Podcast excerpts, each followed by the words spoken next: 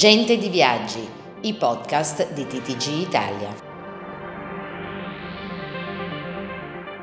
Questa puntata è offerta da Idee per viaggiare tour operator. Fida di Della Palma. Buongiorno a tutti, oggi TTG Italia incontra Bebop Gresta, presidente di Hyperloop Italia.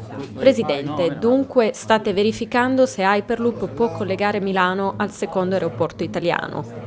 Sì, è una linea fondamentale perché, come diceva il Presidente, è la più redditizia d'Italia, ma ha anche un significato molto importante. Ricollegare Malpensa al centro della città in pochi minuti significa ridisegnare completamente gli equilibri tra eh, Malpensa e Linate e soprattutto agevolare tutti i milioni di turisti che arriveranno per le eh, Olimpiadi.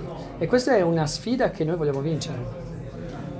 Che esperienza di viaggio garantirà ai passeggeri fisicamente? Ecco, questo è un tema fondamentale, perché noi non ci stiamo occupando solo di muovere persone dal punto A al punto B, ma stiamo ridisegnando proprio l'esperienza del passeggero.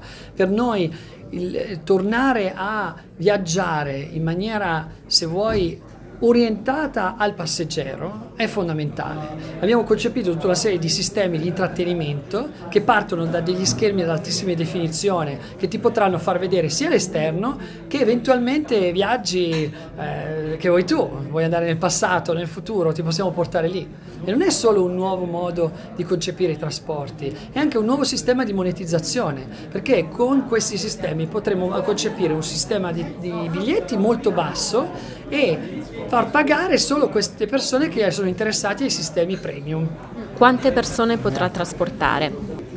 Allora, in questo momento stiamo parlando di capsule di 32, 40 o 50 persone, vuol dire 3.600 passeggeri all'ora, vuol dire 160.000 persone al giorno, 24 milioni di passeggeri l'anno.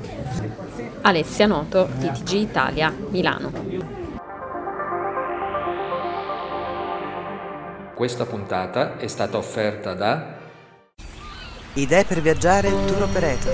Fida di Della Palma.